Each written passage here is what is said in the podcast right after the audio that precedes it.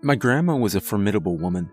She stood at a good six feet tall, with broad shoulders and a significant girth that would make a linebacker jealous. She'd immigrated from Ireland when she was a young girl, her family settling into the western part of Washington along the Pacific and buying up swaths of land that accumulated into a sizable property of over 110 acres. She was partially handicapped, her right hand mangled, the pinky, ring, and middle fingers worn stumps streaked with accumulated red scar tissue. It was a sore subject, and one she refused to discuss with me, despite my rampant curiosity. I would unintentionally stare at the mass of flesh sometimes, and she would lower her gaze and make a tutting sound, scolding me. My father and she were never particularly close. He'd been sent to boarding school as a child, and I don't think he ever fully forgave her for his exile. When he lost his job, and with no other options, we were forced to move in with her, a fact that we all begrudgingly accepted. Grandma's house in itself was a marvel, an old Victorian with ornate wood carvings and painted in a dark crimson. It stood in the center of a sprawling field of wildflowers and native grasses that was bordered by old growth forest. The towering trees that called it home had escaped the genocide of the Washington logging boom and held with them an ancient quality of some bygone era demanding reverence. About a mile into the woods was a pristine river with clear waters that held a variety of fish, making it a prime fishing spot. I'd read the adventures of Huckleberry Finn in my last year of school and fancied myself like the book's protagonist, relishing in my new environment, and even asking my dad and grandma to start calling me Huck instead of my given name, Luke, a request that made my dad roll his eyes and put his head into his hands. The three of us operated like separate cogs in a machine that summer, with our own specific purposes that required little interaction with each other. Focused on applying for jobs, my dad locked himself away in his office, whereas my grandma had her own routine. A bizarre set of rituals she completed every morning without fail. It would start with making a hearty porridge mixed with nuts and berries, which was laid by the base of a small oak tree. She would then stand facing towards the woods and write small notes on paper, before burying them in the earth. The last and most peculiar of all ceremonies was when she would then unravel a spool of red thread circling the border of the house, intertwining it in between the trees. She used the same string to make my dad and I bracelets, which she adorned around our wrists. When I would question her behavior, she would give me a small smile and say Mind your business now, Luke. As for myself, I let my imagination run wild, making games for myself to keep occupied, sometimes even going to the creek to try and catch a fish. There were not many people nearby, let alone kids I could play with. Grandma's neighbors to the south had a daughter my age, around 14 with frizzy hair and freckles, named Maggie. I was coming to the age where girls were just starting to get my attention and felt a slight wave of nausea when I saw her, butterflies in my stomach. I didn't have a car to take me anywhere or money to spend. As such, I was grateful when Maggie would drop by, whenever she could escape her chores so that we could hang out. It was a scorcher of a day in early July, and after playing outside in the morning, I was laying down on my back in the living room staring at the ceiling and marinating in my own sweat. Grandma came through holding a hamper of wet laundry and took her foot poking me in the ribs. Come on now, Luke. No point wasting the day. Help me hang the washing outside.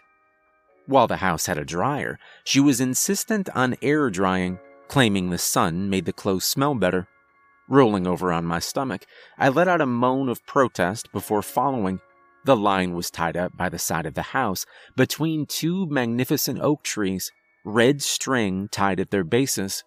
The pins are in the coffee bin over there, Grandma said, indicating with her chin. It was what she called a white laundry day, the one time of the month when she would clean all our sheets and the tablecloths. I took a handful of pins, stringing up the ivory and beige linens, which billowed around me like dancing ladies. When I needed more, I went back to the bucket, looking up as I did. To my surprise, I saw my grandma walking in the distance towards the woods, her back turned to me. Curious, and abandoning my laundry duties, I scampered after her. She was a good quarter mile away from me, but walking painfully slow. Grandma, Grandma, wait up! I yelled. She was standing toward the periphery of the woods, her graying white hair braided and flapping behind her like a dog's tail. I felt something seize my wrist, and like a boomerang, I snapped back, craning my neck. It was Grandma, clenching tight. No further now, Luke. No further. Was I dreaming? My eyes went back to the figure in front of me, standing still. I sucked in my breath, turning again to the familiar face of my grandma. Her eyes were wide, the whites stained red from broken blood vessels. She pulled me away, back in the direction of the house, her good hand like a vice around my arm. Walking away, I felt a cool breeze grace the back of my neck that sent a shiver of goosebumps down my arm. I let my gaze wander, returning to the person or thing still by the woods. This time it was faced towards me. Her visage just like my grandma's, except for an insidious smile unfurling. I didn't say anything for the rest of the day and remained quiet during dinner, which was a gooey stew of potatoes and beef. My dad ate heartily, declaring it his favorite meal, placing his hands on his protruding belly. Go on, dear. Grab a beer and watch some telly. I'll tuck Luke in. Grandma said with a sly eye. She brought up a large mug of tea, placing it on my nightstand, and sat on the corner of my bed. She rubbed her two remaining fingers together on her right hand and looked at me curiously. You seen what I've been doing around the house every morning, have you, Luke? Yes, Grandma, I said, watching as her keen eyes narrowed in concentration. I need to tell you a story of sorts, but I'm gonna need you to pay attention, just like if you were at school. Can you do that for me? I nodded my head. When I was young, maybe just a bit younger than you, my family and I moved here from Ireland. The reason we left our home was that my dad did something very, very bad. Grandma let out a sigh. When we came here, we carried something with us. It wasn't our luggage or anything we could see. We didn't even know how we brought it. I learned to think of it like a disease a cold, except it didn't go away. My sister and I, in rudimentary terms, called it the isn't. The isn't? I repeated. On account, we are the is, she said, bringing up her hand to her chest and placing it on her cherry colored nightgown, and then resting it on my knee. And the thing you saw out by the woods today is the isn't. I need you to pay attention real close now. There are three ways that the isn't shows itself, three different forms. The first being what you saw today. A person will come out of the woods on one side, walk across the field, and go into the forest again.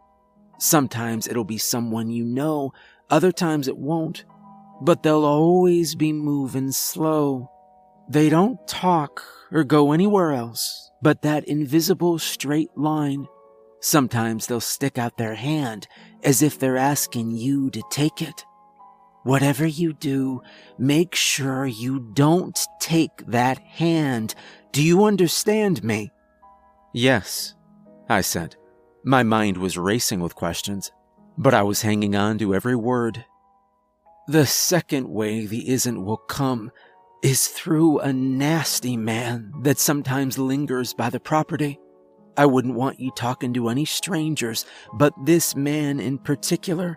I only seen him a couple of times, but he smells something awful, like sulfur and fruit past its prime.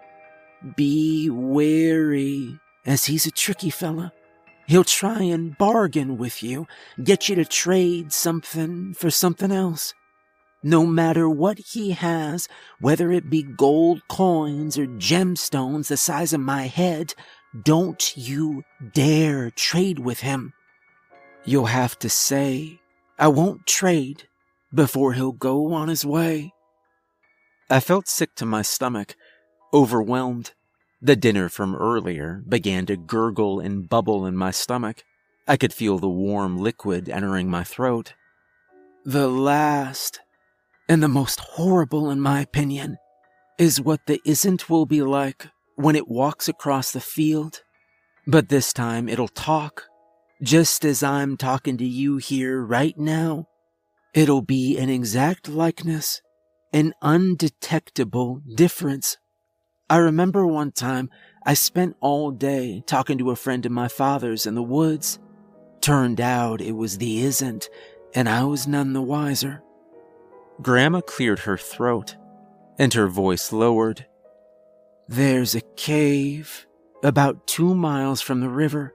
It's hidden, and if you walked by it, you might not even see it. But it runs deep, real deep. If I had to guess, that's where the isn't lives. When the isn't comes in its third form, it'll try to convince you to follow it into the cave. Don't follow it, no matter what. I bit my lip, feeling my body tremble. My heart raced under my cotton pajamas. What happens?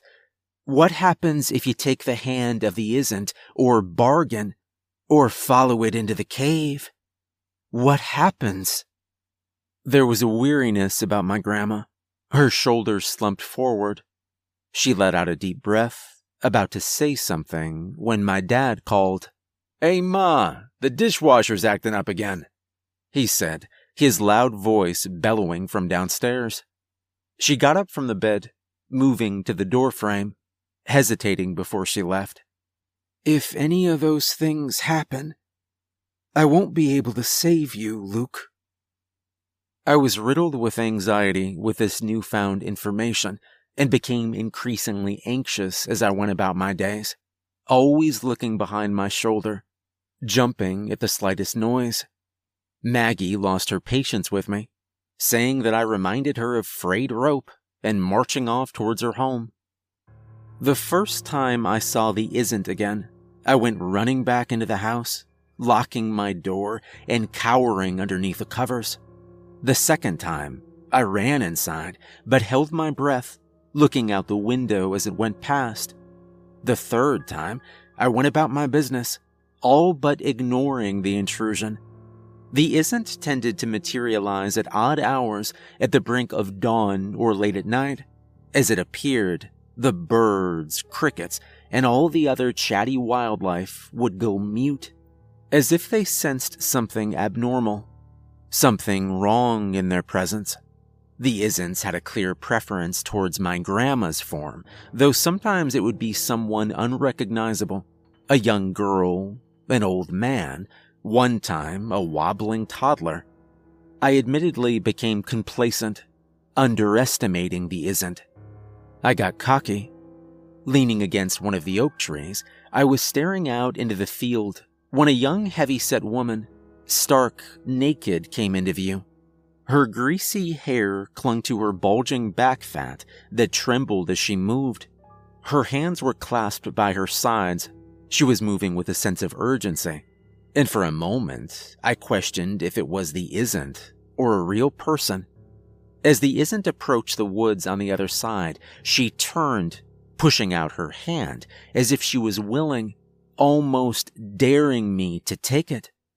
I smirked, puckering my lips, taunting the invite. The woman's face remained unchanged as she began to convulse, her jello like body violently moving back and forth, twisting and bending her back till her head was almost level with her knees. All the while, her eyes bearing into me, never breaking contact, as she propelled herself into the forest. I was unnerved and retreated back to the house. I didn't see the isn't for a week after that. In the meantime, I began seeing Maggie more, who asked me to take her into town for a movie. I agreed, not wanting to admit to myself that I was going on a date. The day of our big date arrived, and that afternoon I got my fishing gear, heading to the creek, and parking myself under a large cedar tree, casting my line into the moving waters. My eyes felt heavy. The warm, glittering sun rays came down from atop the forest canopy. I dozed off. I awoke to a smell, a brutal and pungent combination of sulfur and rotten fruit that filled my nostrils making my insides quake. Jolting upright, I surveyed my surroundings. In a moment of confusion, my panic subsided as everything around me looked normal. From where I was seated, the river pushed up against the bank on the other side, which stood about a foot taller, constructed of rocks and exposed tree roots withered away by the erosion. The trees opposite to me were blackened and mangled, deceiving my eyes to what was hidden amongst them. Just as my heart rate was beginning to drop, I saw a man standing across from me. He was camouflaged into the environment, clothed in decaying, matted clothes. He was skinny, gawky, and bent, his limbs elongated, and his body contorted in an unnatural way. Another day is here, and you're ready for it. What to wear? Check. Breakfast, lunch, and dinner? Check. Planning for what's next and how to save for it? That's where Bank of America can help. For your financial to-dos, Bank of America has experts ready to help get you closer to your goals. Get started at one of our local financial centers or 24-7 in our mobile banking app. Find a location near you at bankofamerica.com slash talk to us. What would you like the power to do? Mobile banking requires downloading the app and is only available for select devices. Message and data rates may apply. Bank of America and a member FDIC. Worst of all was his face. Like his garments, his skin was weathered with a consistency of tissue paper, paled to a light sickly green that his hollowed black eyes shone out from. He sauntered to the edge of the bank. He moved like a marionette as if invisible strings were pulling at extremities, making them flail about in multiple directions. That sure is a nice fish, he said, his voice deep and cluttered like he was gurgling stones as he spoke. From my position, my eyes went to the rod in front of him. On the hook was a fat, wiggling trout a lapse of excitement and joy provided a needed alleviation from the isn't as I pulled it onto the shore, basking in the glory of my catch. It was the biggest I'd caught yet, maybe a 10 pounder. I'm mighty hungry, the gray faced man said, opening his mouth. He had only several yellowed teeth that looked like they were just hanging on by a string of skin. He stuck out his tongue, wide, white, and bristling, making a smacking sound as it circled his lips. Sorry, I said, heeding my grandma's advice not to trade, and I began to pack up my gear, anxious now to get away from the isn't. His mouth had become downturned, staring at me blankly. His expression reminded me of a look my neighbor's dog had when I finished a bit of food without giving him any but I got so many things. The man opened his jacket, and out fell a pile of golden coins plopping into the water. His hand disappeared into his jacket pocket, retrieving a diamond the size of a baseball, shining in the light with clarity. Anything you say, anything you want. My mind went numb seeing the treasures continuing to pile in front of him. My eyes clung to gold as I drifted, thinking about bringing it home to my dad, telling him we wouldn't need to worry about money or him getting a job now, that we'd be okay. And all that just for a fish. It seemed foolish not to take the man up on his offer, downright stupid. He came closer, stepping down from the ridge with a long leg into the water and propelling himself a foot away from where I was standing. His smell was even more poignant than before. Up close, it became clear that the deteriorating flesh on his face was moving, festering with insects and maggots, their outlines indents underneath the skin. I caught my breath. No, thank you. I said, spinning around, heading back towards home. Ahead, I could see the clearing of the field when my view became blocked by a shadow. It was him again, this time leaning against a tree. His face turned toward me in a crooked grin. I'm hungry. Please feed me. He pleaded, sliding to the ground and crawling on all fours like a wounded animal. Be merciful. No, I said, crying now. I was petrified. The gray faced man changed his demeanor, snarling. His chin jutted out. Oh, come on, you little shit eating maggot. He jumped back onto his feet, creeping towards me. Give me the fish, or I'll slice you open.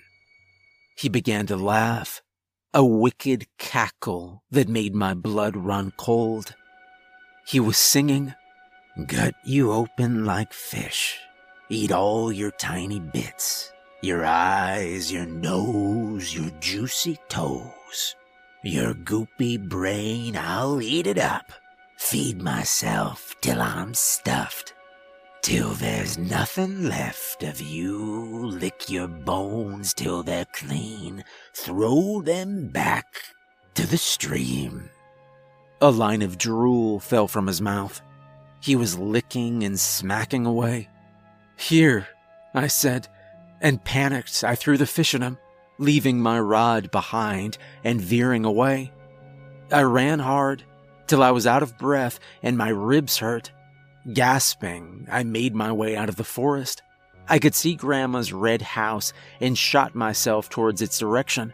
Stumbling towards the entrance, I heard my name Luke. Turning my head, there was Maggie. She'd straightened her unruly hair and was wearing a light blue summer dress. She looked as lovely as a cold pitcher of lemonade on a hot summer day. In the midst of everything, I'd forgotten about our date but I didn't feel well. I just don't feel so good, I said. I didn't know what to say, so I looked at the ground, avoiding eye contact with her. Hey, don't worry about it. Why don't we do a picnic tomorrow? She said. You can make the sandwiches, though. I'll come by around noon. She waved goodbye. I declined dinner that night and took a shower, the water scalding hot. I scrubbed myself till my skin was pink as the water washed over me, I ran through the events of the day. I didn't break any rules. I didn't trade with the isn't, the strange gray faced man. I should be fine. I repeated the words like a lullaby. A storm had come in. The rain was splattering on the window pane as thunder murmured not too far away. I couldn't sleep as I lay on the bed, eyes open, when I smelt it again that rotten egg smell. Stumbling out of bed, I went to the window, looking out onto the field and squinting to see if I could see the isn't. There was a loud thump below me. Looking downwards, I jumped back. Clinging to the base of a swinging tree was the gray faced man, holding and climbing upwards, his monstrous limbs bent like a daddy long legs. He shot me a smile, his mouth opening with those horrible, jagged teeth. I fell, hitting the wood flooring and scooting to the wall, where I sat paralyzed. Amongst the howling wind, there was a sound of scurrying. He was inching his way closer. A loud boom of thunder was followed by lightning that lit up the sky and as it did, the gray faced man came into view in front of my window. I tried to scream, but I couldn't, my throat sealed shut. My window being opened emitted a sharp squeaking sound as a gust of wind forced its way in, along with that terrible smell.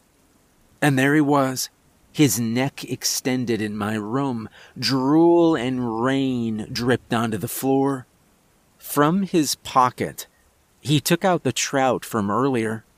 Good eats, he said, ripping into the fish's flesh, chunks of meat scattered onto his clothes and his face.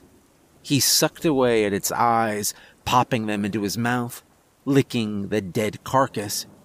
Extending his arm, he opened his hand, revealing a palm full of precious gems, colorful rubies, emeralds, and sapphires that glistened in the dark. Trade, he said, gurgling. Something clicked inside my head. No. No! I screamed. I don't want to trade with you. As I said it, the lights in his eyes went out, like a candle being extinguished. He slunk back from the window, retreating into the night. Heaving with tears running down my face, the door of my bedroom was flung open. My dad went for the light switch, flooding my room in warm yellow light. Luke, what the hell? He looked at me, his face contorted in concern. A dead fish lay on the wet floor.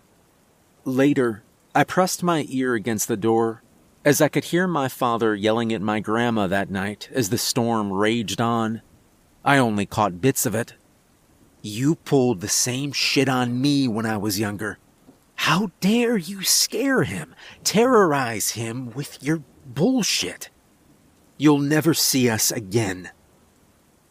The next morning, the weather subsided, and there seemed to be a relative peace in the house.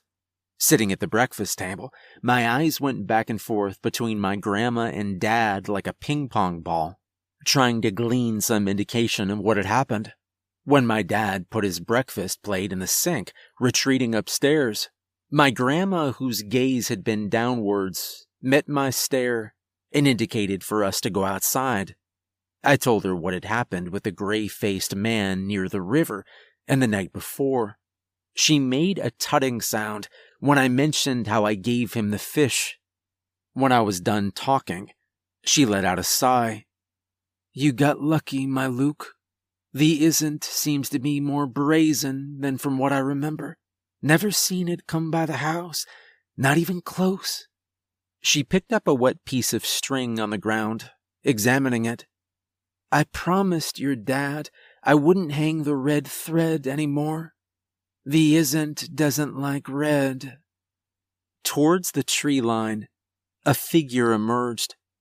It was the isn't in my grandma's form. I'd become so used to it by now, I didn't even bat an eye. Can't we show him? I said. I mean, if he sees you here and he isn't over there that looks like you, he'll have to believe it's real. Won't he? I'm afraid trying to show him anything now will just make him angrier. There was a sadness in her eyes. And just so you know, that's not my form the isn't is using. I looked to her, confused. It's my twin sister, Margaret's form. She was touching her mutilated right hand as she spoke. I knew that my grandma had a sister, but not that they were twins. The isn't took her when we were barely 13. A tear slid down her cheek, and she held up her right hand, sticking out her two remaining fingers. And it almost got me, too.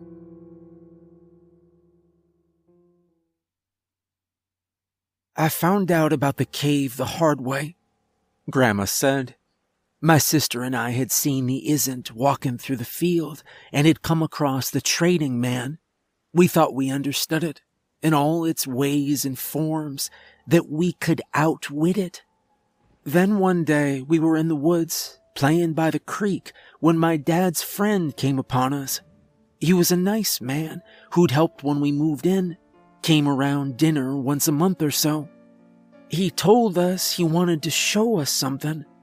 Silly girls, we followed him to the cave like little puppies.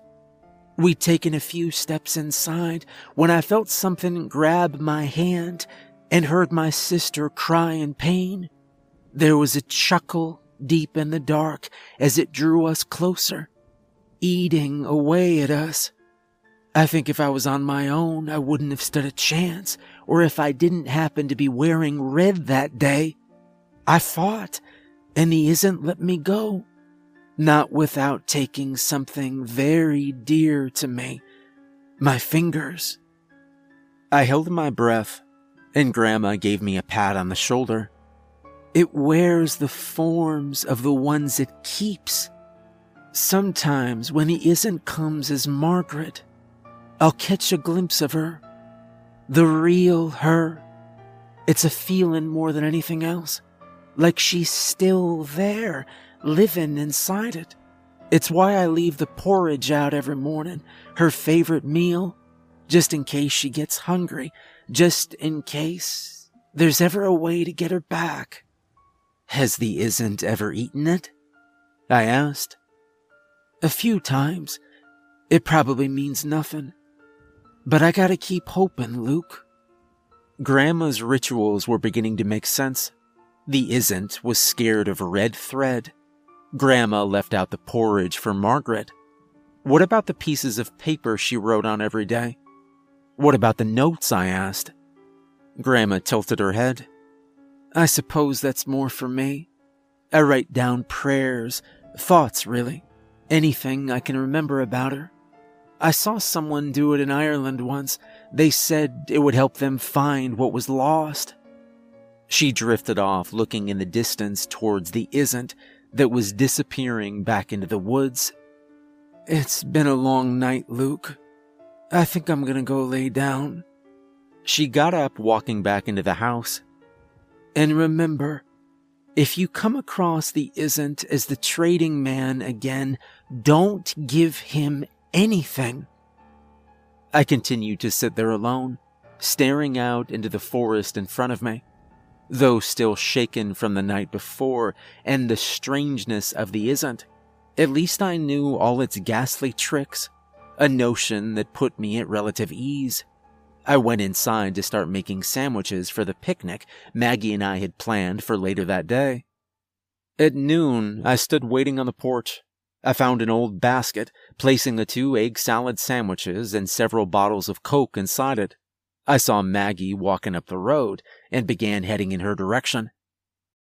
When you need mealtime inspiration, it's worth shopping Kroger, where you'll find over 30,000 mouthwatering choices that excite your inner foodie. And no matter what tasty choice you make, you'll enjoy our everyday low prices, plus extra ways to save, like digital coupons worth over $600 each week. You can also save up to $1 off per gallon at the pump with fuel points. More savings and more inspiring flavors make shopping Kroger worth it every time. Kroger, fresh for everyone. Fuel restrictions apply. It's hot out, she said, shading her face from the sun. Let's find some shade. Taking my hand, she led me against my reservations into the woods. I couldn't tell her about the isn't and didn't want to seem like a baby, so I held my tongue. After walking for a little while, she found a spot that suited her, and we sat down to eat.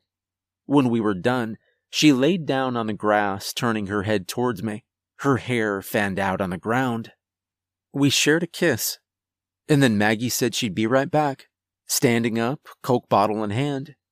My heart was beating fast as I felt a wave of excitement rush over me. Looking over my shoulder, I couldn't see Maggie and was anxious for her return. And then I smelled something. Standing up, I began walking in the direction I'd seen her go just minutes before. I heard her voice, and rounding a corner, she was in front of me a wide smile on her face. In her hand, where the Coke bottle used to be, was the fishing rod I dropped yesterday. Some guy just traded me the rest of my Coke for this, she said, holding it up. I mean, it's weird, but kind of cool. She took a step towards me, but something was behind her. The gray faced man with a grin. He grabbed Maggie by the waist. Hey, let me go, you creep. Trade, said the isn't, tightening his grip, and she let out a sharp moan of pain. Good eats, said the gray faced man, pulling Maggie even closer, towering above her. He slid out his disgusting white tongue, slobbering and gumming at Maggie's neck. She cried out in protest. When he released himself, her shoulder was covered in a mucus like substance. Trade for her. Luke, help me, Maggie pleaded, tears running down her face. I shook my head and began to cry. I'm so sorry, Maggie. I can't. What? Please help me, she wailed, which turned into screams as the isn't began to hurt her. Trade, he said again, and I looked downwards, unable to bear it anymore. I heard a crunch and screaming as blood splattered across my face. Her cries turned into pleading, lessening in their intensity, and then just ragged breathing and wheezing. At last, all that was left was the sound of chewing. And then I ran without looking back, tears in my eyes as I made my way home. Thoughts raced through my mind. How would I tell my grandma? Maggie's parents? How could I tell them I did nothing to save her? I was a coward. I screamed in frustration, hurling myself from the forest towards the field. I felt arms around me. Someone caught me. And when I looked up, it was my grandma, holding on to me with ferocity. Thank God you're okay. She wrapped me close, and I let out a wail. I saw you walking into the woods with the isn't, and I damn near lost my mind. I took a step back. What? It took me a minute. I haven't seen the isn't use my sister's form like that in over 60 years. She held out a photo in her trembling hand. It was old, black and white.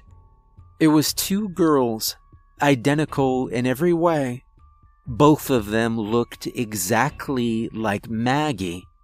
You mean Maggie wasn't real?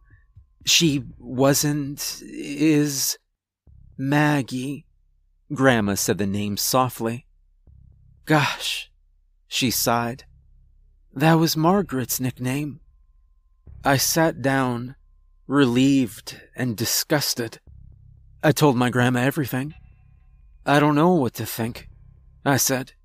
I felt empty and depleted, as if my whole body had been emptied out. How can you know what's real here? I said. Maggie, I mean Margaret, she seems so much like a person. I felt myself blush, remembering our kiss. It's why I gave you the bracelets of the red string, Luke, Grandma said, looking at me.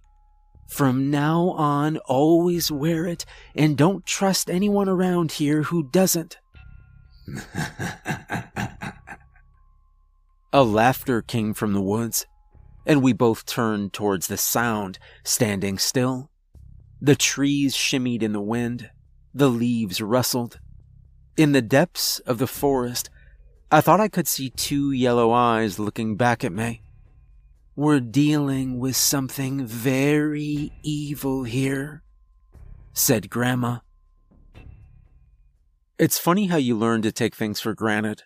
How I thought I was the only one that mattered. My universe was so limited.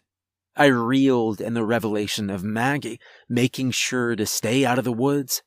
Grandma spent more and more time weaving her red string around the house, immersed in her rituals.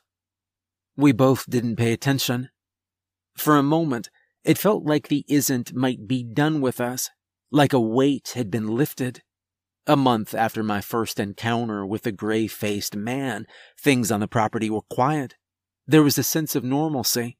I started going fishing by the creek again. I was alert, but I felt safe. I was coming back from fishing with no prize in tow when I saw my dad tinkering with a car Looking up at me, he waved me over. No luck, huh? I shook my head. They're not biting today. My dad wiped his hands on his shirt. Hey, you want to go for a walk? I've been cooped up all day applying for jobs. I could use just a little break. Sure, I said. And we went towards the woods. Dad started talking, saying how sorry he was for leaving me alone all summer, that he had some good leads, and that we'd be able to get out of here soon. I don't mind it here. I said, and it was true, even with everything that had happened. You're a good kid, Luke. Sometimes my mom, though, well, she just drives me crazy with all the nonsense she talks about. Thanks for putting up with it all. I'm proud of you, Bud. You're turning out to be a fine young man. A sense of pride filled me, and I puffed out my chest a little. We continued walking. I wasn't really paying attention to where we were going. When my dad held out his arm, blocking me from going any further. Well, would you look at that? Directly in front of us was a large rock embedded into the foot of a hill. There was an opening in front of us. It was a cave. I felt my blood run cold. Dad, let's get out of here. I said, taking a step back. What, are you kidding? Look how cool this is. Come on, don't be a baby. He took my hand, and I looked down. What happened to your bracelets? The ones Grandma gave you? The red ones? There was a quizzical look on his face. I told you, Luke. I don't believe in all that crazy shit. He pushed his head forward. Come on, bud. Let's go. I let go of his hand, moving away from him, tears falling down my face. You got him, didn't you? Well, it's your loss, Luke, he said. With a grin, the isn't disappeared into the cave. You sure you don't want to join me? It sure is cool in here. You're missing out, bud. Then there was another voice, but this time it was Maggie's. Please help me, Luke. It's so dark in here. From the cave, a deep laugh erupted, starting low and then building till the cavernous sides began to quake. I let out a yelp, hightailing it back to my grandma's house. And when I got there, I flung open the doors to my dad's office. It was covered in a thin layer of dust, and he was gone. I ran outside calling for my grandma, screaming for her. She was in the garden and came around to the front. And as she did, the isn't emerged from the woods in my father's form, walking that invisible line across the field. Grandma let out a howl and fell to her knees. The isn't still comes to us, though not as often. We keep to our routines. Every morning, Grandma and I tie up the red string around the trees, creating our barrier. We now place two bowls of food outside one of porridge, the other of beef stew. We write our notes to the ones we've lost, the ones we've loved, placing them in the earth to remember them. I'll keep writing notes like this, Dad. These words are for you, just in case you're still out there. Just in case there's ever a way back for you. Just in case what's lost can be found. I'll keep trying. I'll always keep trying.